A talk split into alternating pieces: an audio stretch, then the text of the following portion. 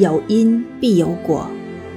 我们每一个想法，就像为自己种下了一个因，什么时候结果，结什么果，都需要时间，也需要我们如何在内在运作这个因。